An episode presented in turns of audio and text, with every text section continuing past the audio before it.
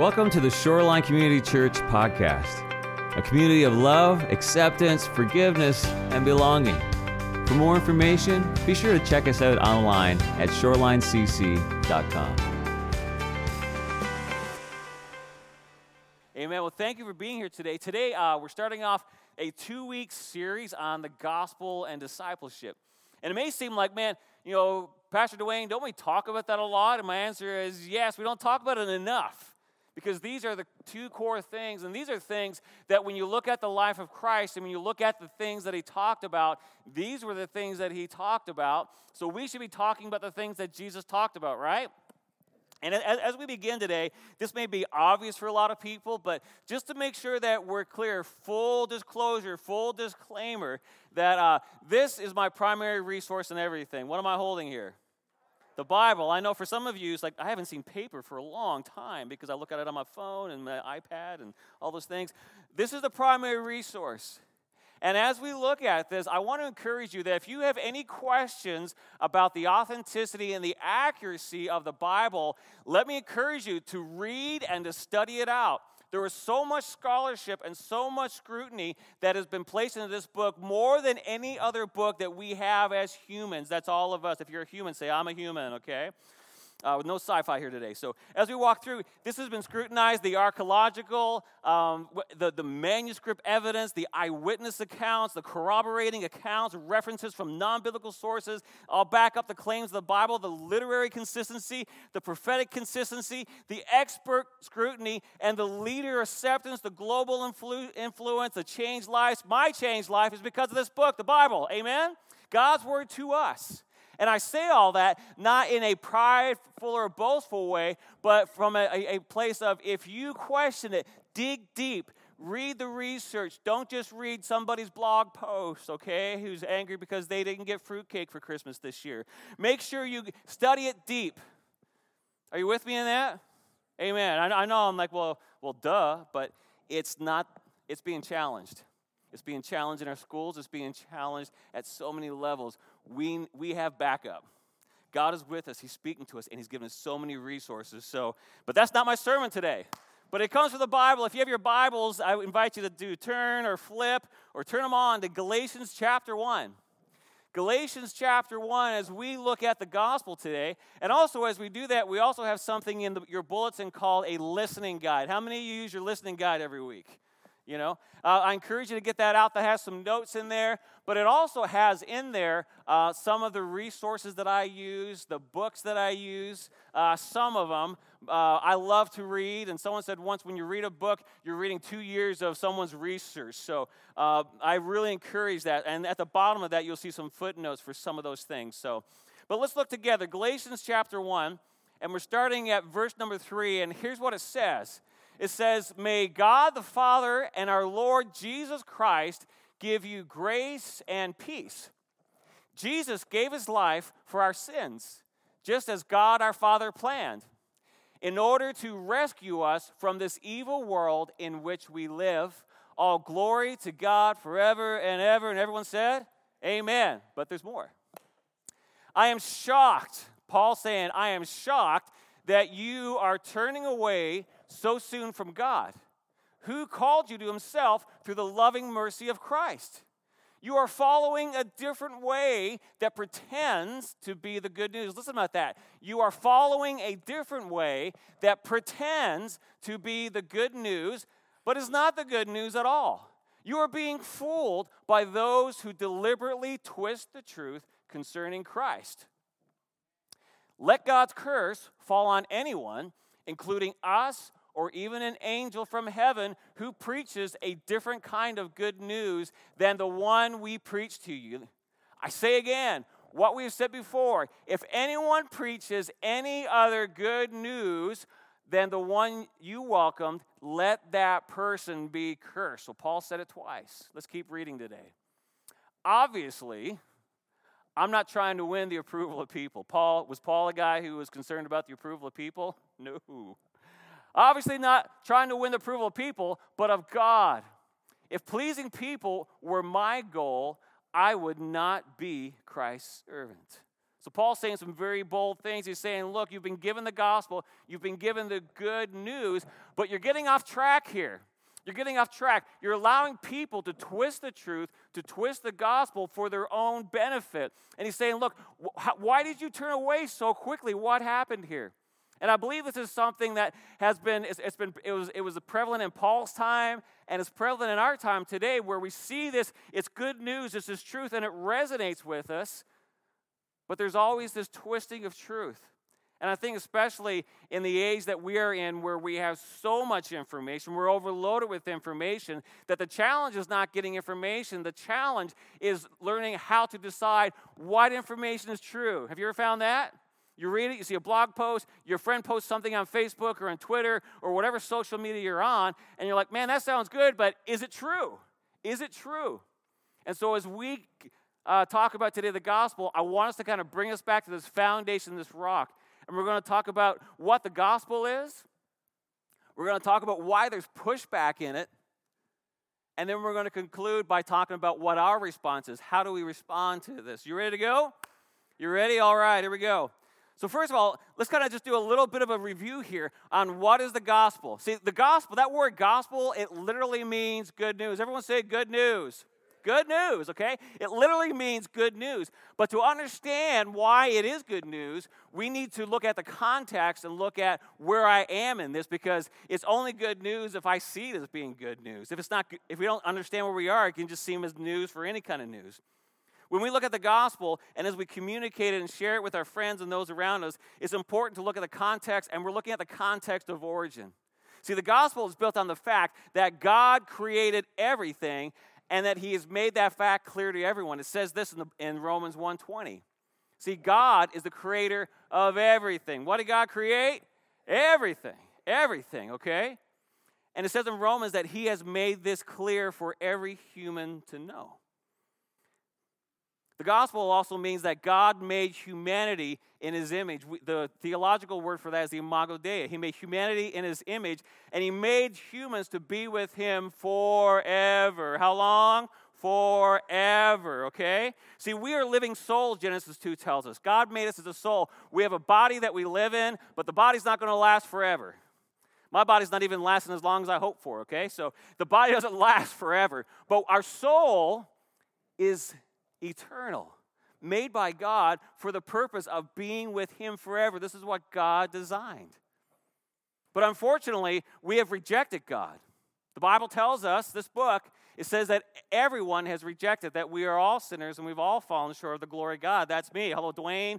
And like Paul, I, am you know, I, I'm a sinner. But I'm a sinner redeemed by God because even though we've all rejected God, whether we have vocally said, I reject you, or rejecting by ignoring. Has anyone ever rejected you just by ignoring you? You ever felt that? And I think that whole ignoring part is one of the strongest forms of rejection that we have as a culture today. But because God loves us, even though I rejected him, God still reached out to me and loved me, and he still reaches out to you, and he sent his son to die for us. Isn't that amazing? That even though I rejected him, even though I've done what the Bible has called sin against God, he loved me enough to send his son to die for us. This is the gospel. And so now, as I believe and as I receive, I confess my sin and I invite Jesus to fill my life, I surrender to him, I become a child of God. That's the gospel. And now I will live with God forever. My soul will be reunited with him. See, this is powerful. There's power in the gospel. Paul says back in Romans, Romans 1:16, he says, "Look, I am not ashamed of this good news. I am not ashamed of the gospel about Christ. It is the power of God at work saving who? Everyone who believes." It is the power of God. And what that means is that it is powerful for us as individuals that when we surrender our life to Christ, when we give our life to Christ, we receive that power that God's afforded us. His Spirit fills us and empowers us and transforms us. See, the purpose of the gospel in our lives is to transform us, to transform us, to bring us back into alignment with God. But we also know that the power of the gospel is not just limited to those who believe, it's not just limited to just my life or to your life when we receive Christ. See, the gospel has a powerful effect on society on the whole. See, the gospel being lived out through us, it transforms society. And if you're looking for a great book on that, there's this wonderful book by John Dickerson, and I have it in the footnotes in your listening guide called Jesus Skeptic. And he outlines a lot of the benefits and the things that Christianity has done for society at the whole, which a lot of times we kind of ignore, we don't push about, because a lot of times we just do things naturally because Jesus is inside of us, transforming us, and we don't kind of toot our own horn or we don't proclaim it all the time. But here's just a few of those things. Because, see, John Dickerson writes, he writes that when you study the effects of Christianity on a society, you discover the overwhelming positive effect that it has on a society. And here's just a few. Let's look at hospitals. Did you realize that nine of the top 10 hospitals in America today were built and founded by Christians as charities in order to go to the poor and to give them the health care that they need? Nine out of the 10, if you look in the book, you, you can see all the data on that. As we look at the issue of women's rights and equalities, when we study that, we find that the countries with the best women's rights all have predominantly Christian populations.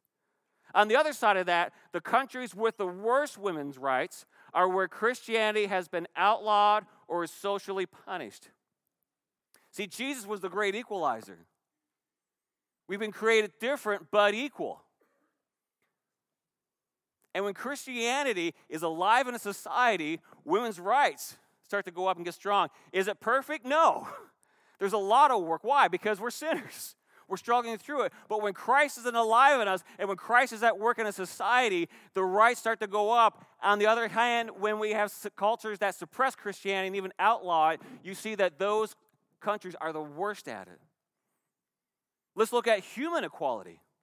When we look at the life of Martin Luther King Jr., we know that he cited the words of Jesus and the Bible as he combated uh, the racism that was happening in his day. He used God's word and the Bible in opposing segregation and in promoting civil rights. And he even used God's word against pastors in the South that were misquoting Scripture. Can, can Scripture be misquoted and misused? Yes. Has it been misquoted and misused? Yes. That's why when we see it abused, we need to talk about it, we need to identify it. But we see from this example in history that we all know well, or we, we should know well. He used God's word, that when they would quote something out, he would bring God's word against them.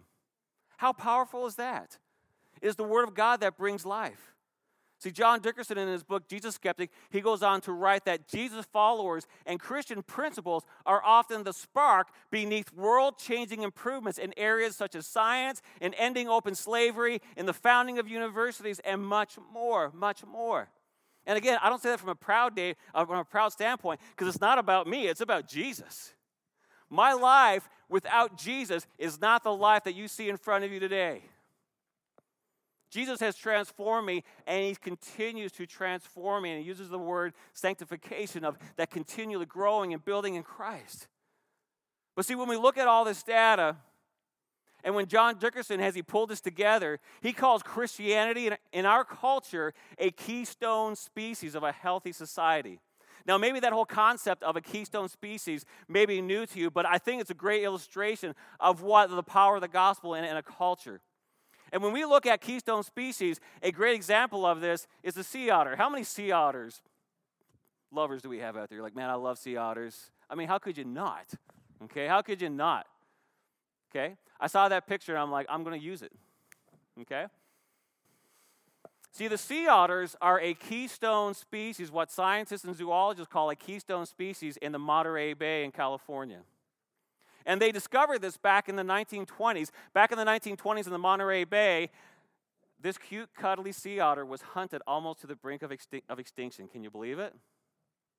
Back in the 1920s. And what happened after that, when they removed the sea otter from the Monterey Bay, they discovered that what was once a vibrant oceanic ecosystem was devastated. That sea life was gone, everything was gone. And they began to study why is the Monterey Bay dying? What happened to all the sea creatures that used to come here? And they discovered that the Monterey Bay was dependent on one key thing, and that's the forest of sea, of, a, of, a, of, a, of sea kelp. These are giant forests, and maybe you've seen it. If you haven't, I encourage you to, to, to go, go to National Geographic, and it, it is amazing. But these forests of sea kelp, maybe you're from California and you've seen it. But this sea kelp was, is, is what sustains life. It provides food and, and it provides a safe place for the smallest of creatures that are the beginning of the food chain. How many scientists out there you're like, yep, I'm tracking with you, Dwayne, all right? You're speaking science. Amen. Okay? So you're going through, this was important into their life. But the sea kelp has an enemy. And you know what the enemy of sea kelp is? Sea urchins. See, I know you had a lot of other things going through your head. But the sea urchin is an enemy of the sea kelp. But do you know what the only predator in the Monterey Bay that could control sea urchins was? These cute, cuddly sea otters. Okay? If you were a sea urchin, you wouldn't call them cute and cuddly. See, the sea otters were, were keeping the sea urchins in check because they love them, they devour them. They probably bring them up on their tummy and then they beat them with a rock and then they'd eat them, you know? That's a great video. That would have been a great video, okay? So, what they did in the 70s is they reintroduced the sea otters, and you know what happened to Monterey Bay? It flourished again. Because the sea otters went down and said, All right, Papa's and Mama's back in the house. We're going to have some grub, okay? So they went in, and sea life, it flourished. But here's the point that I want you to get today this is the power of the gospel. This is the power of the gospel that when the gospel is in society, it's not just those who believe, but all of society. It flourishes beside, because of this. And the evidence is overwhelming. So, with all of this evidence, with all this data that we have, why do we reject the gospel? Why do we ignore it? Why do we push it away? Well, I think for a lot of people, this whole aspect of the gospel is just it's confusing. Have you ever talked to somebody and you talk about how like the gospel is good news and maybe you pull out Christianese and that's why we have to be careful with with Christianese, but you talk about Jesus and about him dying for us and saving us and rescuing us and someone's going, "I don't need rescuing. I'm all good. It's all good in my hood, Dwayne. I don't know what's happening to you, but I'm I am a good person. I don't need Jesus. I don't even believe in God." There's a confusion about the origin. But I think a lot of times this confusion comes from the fact of when they look at the cost. Because there's a cost to the gospel. See, we love the benefits, but not the cost. See, the gospel is not good news for some because when we look at the gospel, there are actually two deaths involved. Did you know that? There are two deaths involved. Jesus died and he gave his life for us to pay for our sins. But there's also a second death, and that death is us, those who believe. See, it says in Galatians 2, it says, I have been crucified. I have been crucified with Christ. It is no longer I who live, but Christ who lives in me. And those who belong to Christ Jesus have, been cru- have crucified the flesh with his passions and with his desires. It says that later in chapter 5. See, Jesus, he gave his life for me because he loved me. But in order for me to receive it, I need to die to myself. And we don't hear that a lot in Western Christianity because we talk a lot about the love of God, and is that true? Yes. The love of God overcomes everything in our life that He's given to us. But in order for me to receive and to become, there's a death that happens in me. I die. I die to myself. I surrender to Christ. And that's offensive for many. See, Jesus had this experience when he was talking to the rich man in Mark 10. In Mark 10, we see this record of a rich man coming to Jesus, and he says, Jesus says, Good teacher, what must I do to inherit eternal life? See, this was somebody they knew they had a soul and that it was eternal. And Jesus corrects them and says, First of all, there's only one good, and it's God. But looking at him, he walked him through several things, but then he recognized that for this rich man, that money was the thing that owned him. Now, money in itself is not bad, but anything that owns us except for God is bad. It can be a relationship, it can be anything in our life. For this rich man, it was the money that owned him. It's almost like that Smeagol, mine, my precious. And we and for many of us, I think in our culture, that's often the perspective that we have. It could be money, it could be relationships, it could be a job, it could be could be anything. And it's often good things, it's often tools that God has given us to use. So Jesus looks at him, recognizing what owned him, and he said, Here's what you have to do He invited him to die to himself by saying, Go and sell all your possessions and give it to the poor, and then come follow me. And you know what the rich man's response was? He walked away sad because he was holding on. What are the things that we hold on to? Those things when the Holy Spirit points out a wrong thought, a relationship, a possession of some sort. And he's saying, Are you willing to surrender that to me? This is what Jesus did with the rich man, and he walked away sad. See, being rich is not just about money. Being rich can be our own assessment, even of our soul, just like we talked about earlier, where it can be, My soul's good. I am good. I am a good person. That's why Jesus started off his most famous sermon, which is the Sermon on the Mount, with the first beatitude. His first beatitude was, Blessed are the poor in spirit. It's the first thing he said. Blessed are the poor in spirit. That means they've emptied themselves of everything. Why? For theirs is the kingdom of God. See, when we have hands that are so full of things, how can we carry what God has for us?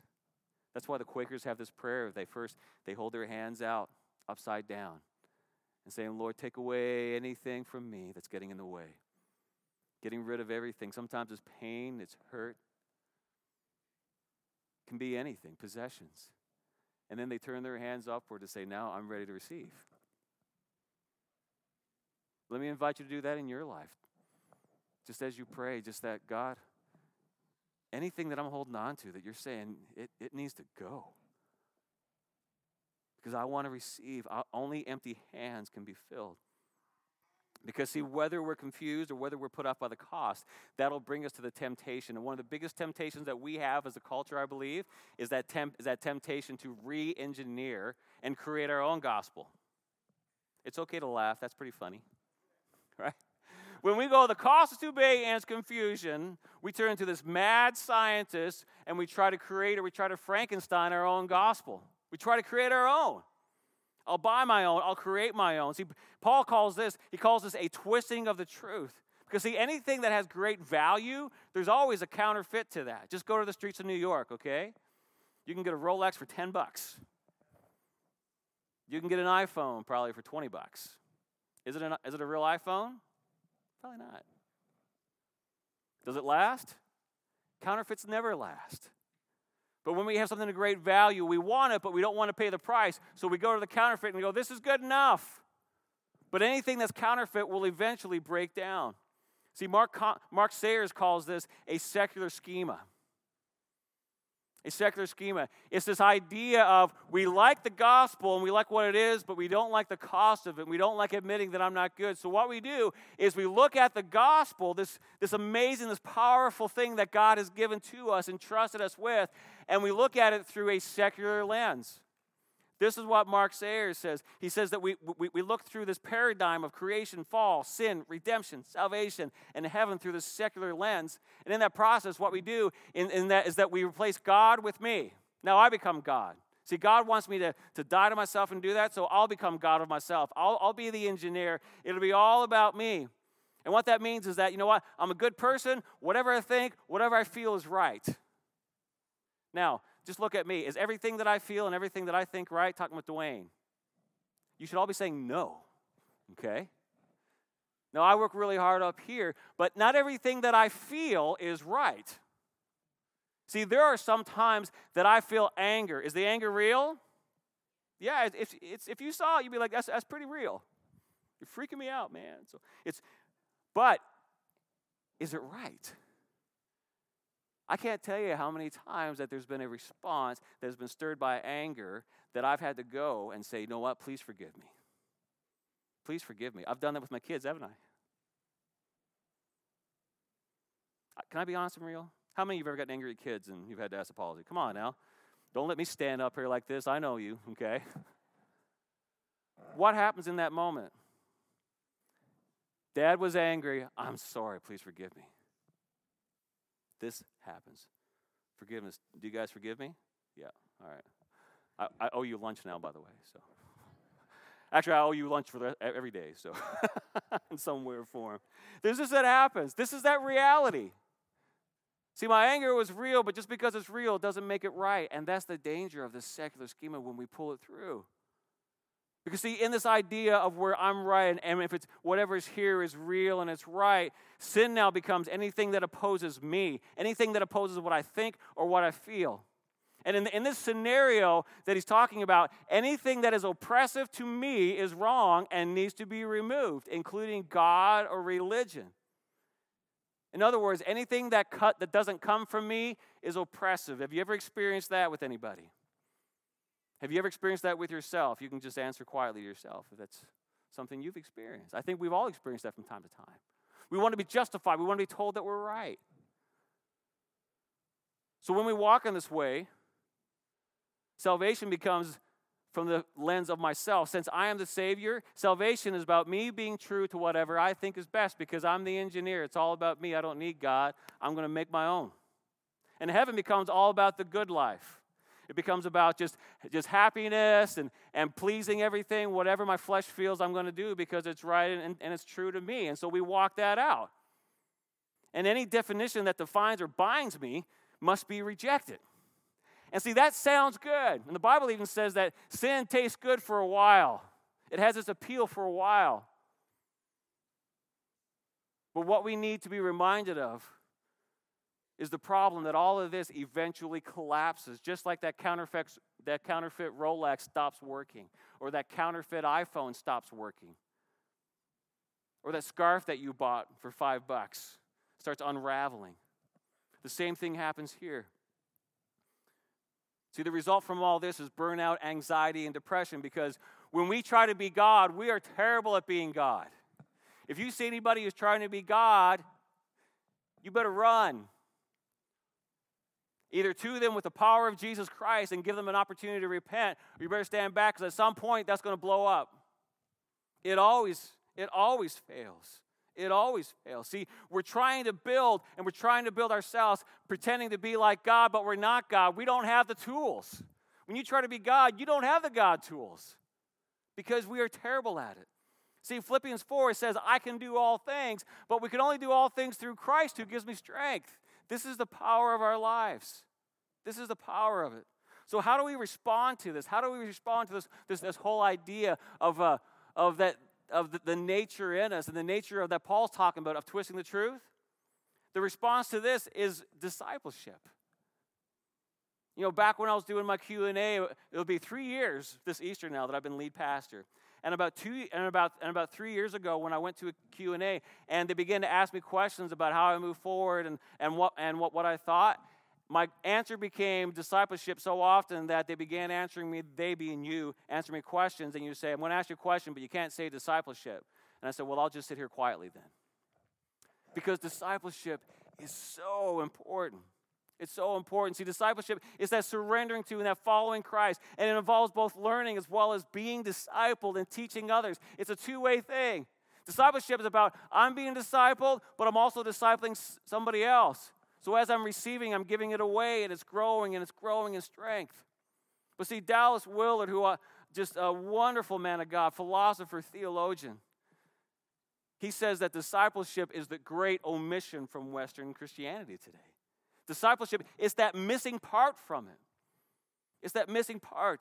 See, when we look at the stats that are, that are, that are coming out today, we, we know that two thirds of young adults, teenagers, 20 somethings, who grew up in the church, grew up in churches like this, we're finding that two thirds of them are leaving the church and walking away. And they're not just leaving the church, but often what happens, and what happens most times, is when you end up leaving the church and separating yourself from the body of Christ, you die and you end up walking away from God. And that breaks my heart. It breaks my heart as I think about raising kids. It breaks my heart as I look at people who I love, as I look at family members, that they were faithful to church, going to church, going to people that should be teaching them and training them and discipling them, and they get to this point and they walk away. But there's a third left. Do you know why one third stays in the middle of it? Because they've been discipled.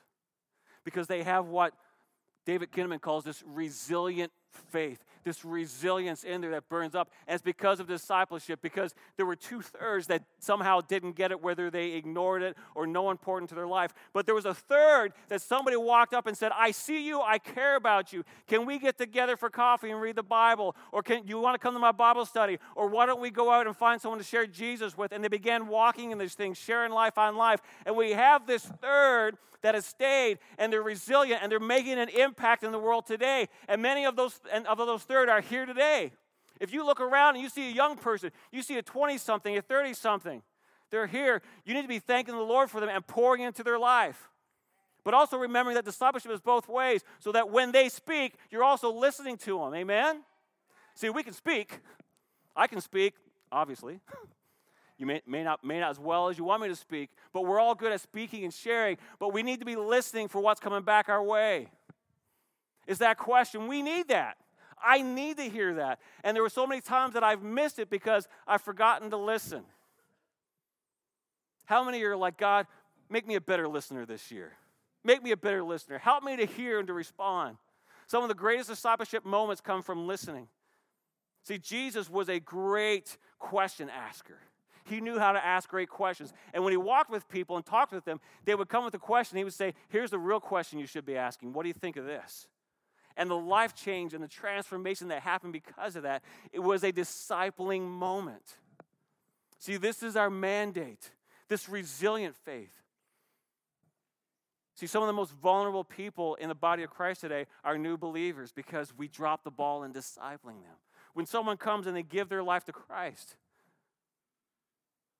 if we are not there to help and to love and to not force the pace, but to be there and to invite, so many weeds can start to come in, so many rocks can be placed in their way.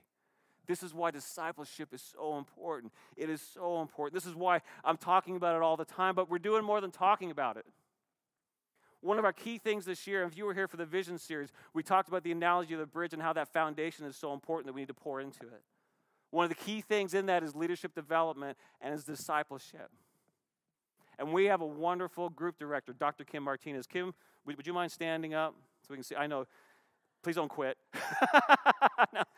We have a wonderful, let's, let's get it for Kim this morning. I know she hates this, okay? She hates this, but we need to appreciate what she's doing. She has developed, as we talked about developing teams, she's like, I'm going to develop a discipleship team. She has a discipleship team and, and that, uh, that she's pulled together, and she began to tell me the names. I'm like, yes, they're going to be so good in that. Because we need to be intentional at it. See, there are people that you're about making disciples, and whether I do anything or not, you're just you're alive in Christ and you naturally do it. That's why we have a third that don't leave. And they're there, someone's poured into them. But I want the other two thirds. I don't want to lose anybody. See, Jesus, he left the 99 to go get, get the one. He said, You're all good here in the pen. All right, great. Let's go get the one. We have a third in the pen. We have two thirds that they've left. We need to be effectively reaching out. The third that are left, training them, empowering them, developing them as leaders, helping them. How can they be effective at creating disciples? And then building bridges to our community, whether it's the coffee house or so many other ideas. We've been talking about the coffee house, and it stirred up this whole this, this, this vision, I believe, within Shoreline Community Church of people saying, uh, you know, I've got an idea that I feel like God is spurring in me. I'm like, great, because we need to be building all kinds of bridges. I see Shoreline Community Church as having bridges everywhere, coming in, loving people, serving them. This is the aspect of the gospel.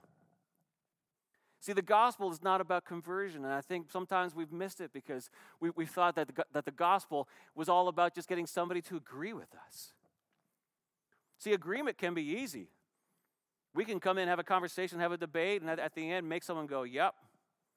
I did that to my parents all the time. How many kids you just nodded your head to your parents, but inside you're like, I, I'm, I'm not so sure. Not you guys, but right? We can get the head nod in our society. That's not what Jesus is talking about. It's not conversion, it is deep discipleship. To live is to Christ, to die is gain. I will be crucified with Christ. And yet I live. If you want to save your soul, you'll lose it. But if you lose your soul for the sake of Jesus, we know those scriptures, don't we? This is our call. This is our mandate to walk forward in that. And next week, I'm going to be talking about what discipleship is, what it means, and how we're walking forward in it.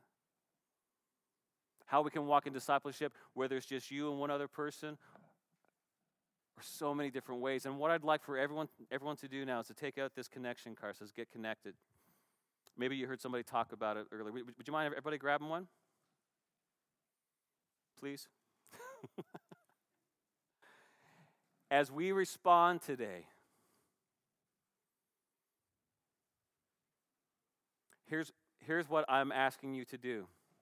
I'm asking you to write down any what are the questions you have about discipleship?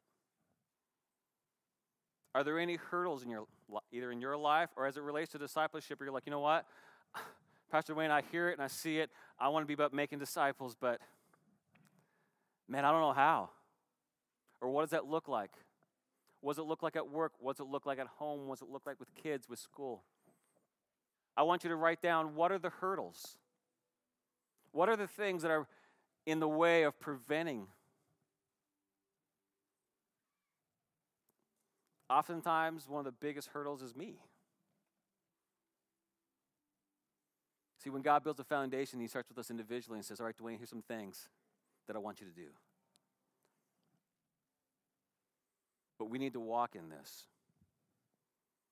Because, see, just because I'm not perfect, that doesn't mean I can't be making disciples and being discipled, right? We know that, right? It's like someone who said, you know, I invited my friend to church, and they said, once, once I kind of get, get everything right and cleaned up, then I'll come. You know? I'm like, well, then I would never go to church. because we're always dealing with something. There's something that the Lord is perfecting. We grow stronger and stronger and stronger and stronger. But we come together. What are those hurdles? And I want you to write those down. Any questions you have. And if you feel comfortable sharing that with me as we stand and worship together, I'd like for you to just, just to put that down. Maybe it's one question. Or maybe you want to take two. One for me, here's some questions, and you want to take a second one. This is just for me and, and the Lord, or me and whoever's walking with me. And as we receive communion today at these stations, I'd like for you to take this and just bring it up and just put it on the table.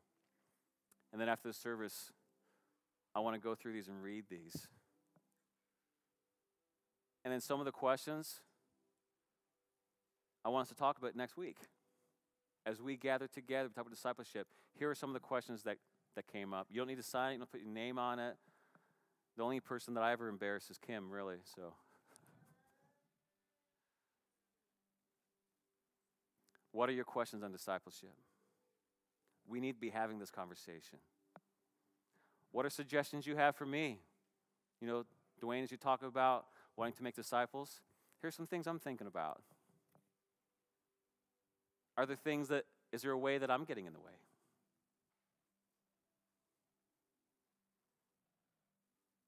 Let's just take a moment to do this. And then as we respond, I'd like to invite our prayer team to go to the side. We are people of prayer. March 4th, we're starting a weekly prayer service that will coincide with all of our groups from just 5:30 to 6:30, where we, where we come together and we just pray right here. There's no worship team. It's just us praying. That God would empower us to do this. Amen. Amen. Would you stand with me? Lord, help us to respond. You've called us to do this. Help us as we walk forward in this today.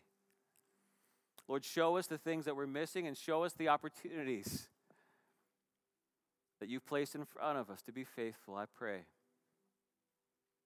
Speak, Lord, your servants are listening. We are all servants. Would you say that again with me?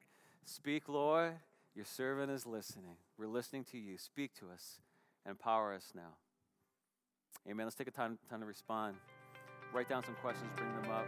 Let's, let's do communion together. Let's pray